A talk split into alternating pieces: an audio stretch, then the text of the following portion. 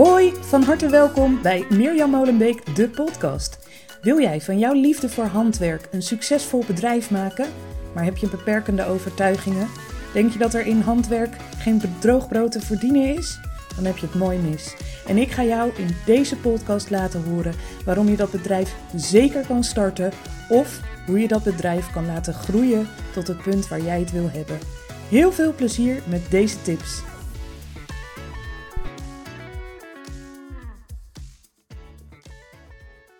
Hoi, van harte welkom bij weer een nieuwe podcast-aflevering. Uh, ten eerste weer heel veel dank voor alle leuke reacties op de podcast van vorige week. Uh, ik vind het ontzettend leuk om bijvoorbeeld op Instagram voorbij te zien komen uh, waar en wanneer je de podcast aan het luisteren bent. het is super fijn als het gedeeld wordt, want wellicht hebben ook andere ondernemers of startende ondernemers er iets aan. En ook alle privéberichtjes die ik krijg, die, waardeer ik echt enorm. Dan weet ik ook dat er iemand aan de andere kant van die microfoon zit te luisteren en mijn podcast enorm waardeert. mocht je, ik heb het even al niet gevraagd volgens mij, maar mocht je even de moeite willen nemen om op Spotify een review achter te laten of op iTunes als je daar luistert. Um, het is echt een kwestie van even het aantal sterren intoetsen, op het sterretje toetsen en dan, ja, dan kun je op die manier je review geven. En nou ja, daar help je mij enorm mee uh, in ruil voor deze gratis content die ik je bied. Um, vandaag wil ik het even hebben over het verschil tussen hobby en onderneming. In de vorige eh, podcast heb ik het gehad over uitbesteden, wanneer wel en niet. En toen noemde ik ook even het punt waarop bij mij in elk geval de omslag kwam van uh, ja, leuk aan je keukentafel voor de gezelligheid, andere mensen leren breien. En het moment dat je daar toch echt geld voor wil gaan verdienen, uh, omdat je daar je werk van gaat maken. Um, en, en waar zit nou die omslag en uh, uh, ja, waarin maak je dan keuzes? En hoe zorg je ervoor dat je dan van die hobby naar die onderneming gaat? Want dan kom je ook best wel spannende dingen tegen. Um, de meeste van ons, de meeste die luisteren, denk ik, uh, hebben een uh, creatief, uh, creatieve hobby. Of misschien heb je inmiddels al van je hobby je onderneming gemaakt. Maar de meeste van ons starten deze onderneming vanuit een hobby. Vanuit jouw liefde voor haakwerk, voor breiwerk, voor naaiwerk enzovoorts. je vindt het of leuk om anderen jouw hobby te leren, of je vindt het enorm leuk om jouw patronen te verkopen. Of je bent helemaal gek op garens en wil daar een webshop of een winkel in beginnen. Wat het dan ook is, heel vaak ontstaat het gewoon van, vanuit liefde, vanuit jouw liefde voor handwerk. En ondanks dat dat uh, onder de podcast staat, in deze podcast en in mijn introductie zeg ik ook steeds van hoe maak je van jouw liefde voor, voor handwerk uh, een goede onderneming, had ik nog niet officieel een podcast aflevering opgenomen over hoe je dat dan doet. Van die liefde voor handwerk, van je hobby naar je onderneming gaan. Um, het, ding namelijk wat we dan veel tegenkomen, ik neem even mijn voorbeeld van het geven van breilessen. Uh, vaak ontstaat zoiets, of je nou naailes of haakles of wat dan ook voor les geeft. Vaak ontstaat zoiets omdat andere mensen jou uh, dingen zien doen en gaan vragen of gaan zeggen van oh dat zou ik ook zo graag willen. Kun je mij dat niet eens leren? Uh, en ik denk dat dat een hele, als, als jouw ambitie is om daar les in te gaan geven, uh, zijn dit in eerste instantie de beste mensen die je kan hebben. Uh, en, en in het begin, ik ook heb zeker gratis breiles gegeven, omdat het je gewoon heel erg helpt om te ontdekken of het iets voor jou is. Want het kan best wel zijn dat je denkt: oh, dat lijkt me super leuk. Uh, maar dat het lesgeven op zich je toch eigenlijk niet bevalt. Dat je merkt dat je um, toch zelf liever haakt of naait of breidt, maar dat ja, toch eigenlijk niet zo leuk vindt om uit te leggen als je dacht. Dus het is ideaal dat als je dit plan hebt om te beginnen met mensen die zeggen: Oh, dat zou ik ook zo graag eens willen leren. En dan kun je zeggen: Nou, dat doe ik in eerste instantie gewoon gratis. Uh, of je laat diegene in elk geval de materiaalkosten alleen betalen. Daar is helemaal niks mis mee. En zolang je je dat kan veroorloven, of je hebt nog een baan in vaste loondienst, of um, je hebt die inkomsten niet heel hard nodig, is dat natuurlijk prima. Als alleen je doel is om daar echt een onderneming van te maken, dan adviseer ik altijd wel: ga daar niet te lang mee door. Dus doe zeker heel veel ervaring op, maar ga op een gegeven moment ook wel een bedrag vragen. En dat heeft alles te maken met uh, op het moment dat je gaat ondernemen, wil je wel een bepaalde doelgroep aantrekken. En alles wat jij uitstraalt, dat Ehm, ja, dat, dat krijg je eigenlijk terug in je doelgroep. Dus als jij uitstraalt, uh, bij haar kun je altijd gratis leren breien of haken of naaien. En je blijft dat te lang uitstralen, dan is dat wat mensen van je gaan verwachten. En op het moment dat je er dan geld voor gaat vragen of meer geld voor gaat vragen, dan ben je deze mensen in elk geval kwijt. En dat kan dan op jezelf overkomen van, oh, nou wil niemand meer bij mij leren breien en ze willen mij gewoon niet betalen. Laat je daardoor niet afschrikken. Dat betekent alleen dat je op dat moment natuurlijk nog vooral de doelgroep hebt uh, voor jezelf. Uh, ik wil mensen gratis leren breien, want ik wil daarmee oefenen. Uh, en op het moment dat je daar dus geld mee wil gaan verdienen, ja, dan zal je ook een andere doelgroep aan moeten gaan trekken. Um, en op het moment dat je dus van die hobby je werk wil gaan maken, dan zal je daar meer, meer geld voor moeten vragen. En hierin heb ik altijd een heel goede tip gekregen. En die is me vanaf het moment dat ik die tip kreeg, heeft hij me echt ontzettend veel geholpen. En die tip was: als jij een te lage prijs vraagt, dan zullen mensen of denken uh, oh, leuk, die doet het voor de hobby. En dan zullen mensen niet zo heel serieus naar de les komen. als jij zegt van nou, ik uh, vraag voor vier lessen 15 euro. Dan is het ook heel makkelijk voor mensen om een keer te zeggen, nou weet je, die keer kom ik niet. En dan wel. En ook oh, heb eigenlijk het huiswerk dat ik tussendoor zou doen, heb ik niet gedaan. Want daar heb ik geen tijd voor gehad. Als jij mensen echt serieus wil leren breien, in mijn geval breien, maar misschien haken of welke uh, hobby je dan ook hebt die je aan anderen wil gaan leren Um, dan is het wel handig om een hoger bedrag te vragen, omdat je daarmee ook aangeeft van hé, hey, uh, als je deze cursus gaat volgen, uh, dan wil ik ook dat je die serieus neemt. En hoe hoger jouw prijs is, hoe serieuzer mensen zelf ook met die cursus aan de slag gaan. Dan voelt voor hen ook. Uh, ja, voelt het voor hen ook beter om dat te gaan doen. En op het moment dat mensen bij jou komen en ze willen die hobby van jou leren, um, dan willen ze dat ook echt. En als jij dan een te lage prijs vraagt, dan maak je het ze eigenlijk te makkelijk om toch weer vanwege drukte niet die tijd voor zichzelf te pakken om die hobby dan nu ook daadwerkelijk te gaan leren. Dus in die zin help je mensen er eigenlijk mee om een hoger bedrag te vragen, want dan gaan die mensen die tijd ook serieus inruimen en dan gaan ze die tijd die ze zo graag voor zichzelf willen vrijmaken, gaan ze ook vrijmaken. Dus dat is de ene kant.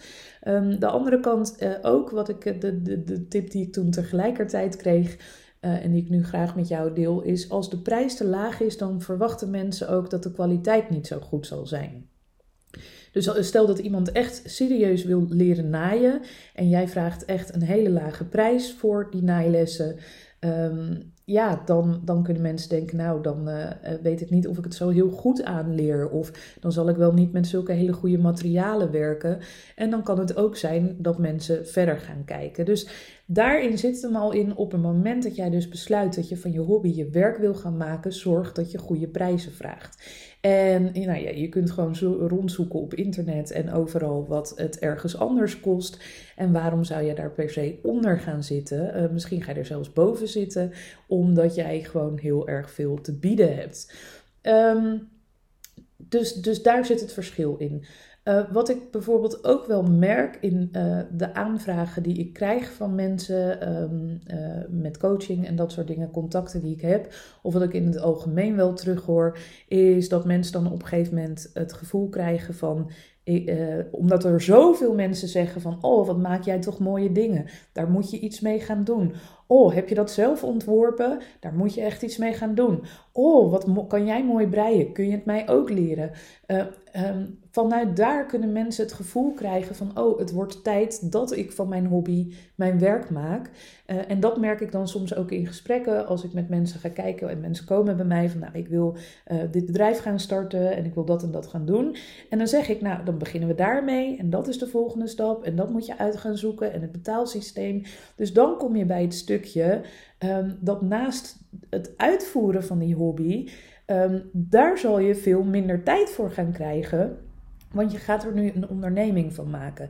En het runnen van een onderneming, ik denk sinds ik uh, onderneem, dat ik uh, 80, 85 procent van mijn tijd bezig ben met ondernemen. En daar schaar ik ook mijn marketing en dergelijke onder. En dat ik misschien nog maar 10, 15 procent van die tijd kan gebruiken voor die hobby, dat breien. En dat merk ik ook wel eens als mensen willen starten. En dan, uh, dan ga ik zeggen van nou, dat moet je doen, dat zou je kunnen doen. Dat, oh nou poeh, dat vind ik allemaal wel veel werk. En ja, nou, um, ja, daar heb ik eigenlijk niet zoveel zin in. En ja, ik weet dat ik dat zou moeten doen, maar ik ga nu liever uh, toch. Uh, zorg er wel voor dat je heel goed beseft en, en, en heel goed bij jezelf gaat voelen of je van die hobby wel een onderneming wil maken. Of dat het vooral heel erg leuk lijkt. Of dat je de druk een beetje van buitenaf voelt van dat zou ik nu eigenlijk moeten gaan doen. Um, uh, zorg echt dat je het zelf wil. Uh, van je hobby je onderneming maken uh, is niet zo dat je dan lekker de hele dag kan breien of de hele dag zelf wol kan gaan testen. Dan kun je beter testbreier worden of dan kun je beter voor winkels samples gaan breien, dat soort dingen. Uh, daar, daar krijg je overigens soms ook wel voor betaald, maar dan ben je niet echt zelf een onderneming aan het maken, maar dan ga je op die manier je hobby wat uitbreiden tot, er, ja, tot, tot samenwerkingen of hè, dus ja, een beetje wat losse taken voor mensen doen. Maar dan ga je niet per se zelf een onderneming bouwen. Um, het moment dat je van je hobby je onderneming gaat maken, dan zal je er ook echt voor moeten zorgen. En dat is een van de eerste stappen.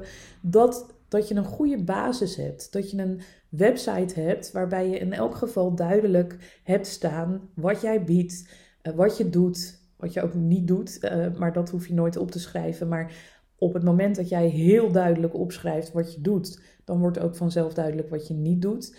Kijk hierbij ook weer uit dat je niet alles gaat aannemen. Um, ga er echt goed over nadenken. Wat is de doelgroep die je binnen wil halen? En um, um, wat bedoel ik daarmee? Ga niet onwijs veel verschillende dingen aanbieden. Nou, ik ben uh, daarvoor. Ik kan een uh, patroon voor je ontwerpen. Uh, maar ik kan ook gewoon iets voor je maken. En ik kan er ook les in geven. En ik kan er ook. Want als je te veel in één keer gaat doen, dan haken mensen af. Bovendien weten ze niet van, oké, als ik nou wil leren haken, dan moet ik daar zijn. Um, zorg dat je heel helder communiceert wat je doet.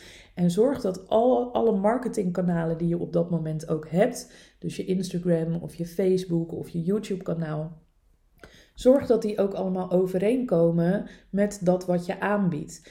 op het moment dat je van hobby naar werk gaat, dan zal je ook vaak keuzes moeten maken. Uh, ik had laatst bijvoorbeeld een gesprek met iemand en die, um, die wilde uh, patronen gaan verkopen, maar die verkocht daarnaast ook handgemaakte kraamcadeautjes. Um, en daarnaast gaf ze haaklessen. Nou, ik denk haaklessen en haakpatronen verkopen, dat gaat nog wel samen. Um, maar bijvoorbeeld mensen naar je toe trekken die op zoek zijn naar een gemaakt kraamcadeautje gehaakt.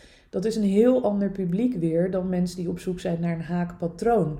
Um, want degene die op zoek zijn naar een haakpatroon, die zullen niet zo snel bij jou een gehaakt poppetje kopen, want dat, dat kunnen ze zelf maken. Iemand die op zoek is naar een kraamcadeautje daarentegen, die is niet direct ook op zoek naar haakpatronen en uh, haaklessen. Snap je wat ik bedoel? Dus, dus het is veel makkelijker voor jezelf ook om keuzes te maken en om te zeggen: oké, weet je, als ik hobby's heb. Um, uh, ja, ik zie dat bijvoorbeeld, uh, dat vind ik ook altijd een hele leuke vergelijking. Bijvoorbeeld als ik YouTube-video's kijk en vlogs van mensen kijk. Het is echt een enorm verschil of je kijkt naar iemand die die vlogs gewoon opneemt, omdat ze dat heel leuk vinden, omdat ze heel veel hobby's hebben waar ze over willen kletsen, maar daar geen verdere onderneming achter hebben staan. Dat is iets heel anders dan dat jij dat kanaal gebruikt, omdat je daar een onderneming achter hebt. Ik vind als, als je naar een vlog kijkt, en dat moet je maar zelf testen als je naar vlogs of Instagram kijkt. Als je naar een vlog kijkt waar iemand allerlei verschillende hobby's deelt, dan is dat gewoon leuk. Daar kun je heel veel feel good van hebben. En dan kun je denken, nou, uh, misschien dat ik die hobby ook eens uit ga voeren of die. Um, maar als je naar een kanaal kijkt van iemand omdat jij bijvoorbeeld wil leren haken Ehm, dan wil je niet dat het in die video ook nog eens gaat over punch needling en over borduren en over weet ik veel wat allemaal. Want dat is dan meestal niet waar je voor komt. Hè. Het kan best zijn dat iemand heel toevallig en haken leuk vindt en uh, borduren leuk vindt. Maar als jij uh, haakpatronen wil gaan verkopen, dan heeft het gewoon niet zo heel veel nut om in jouw video ook over borduren en over van alles te gaan praten. En daarin zit ook het verschil tussen um, uh, vanuit hobby iets doen of vanuit ondernemerschap iets doen.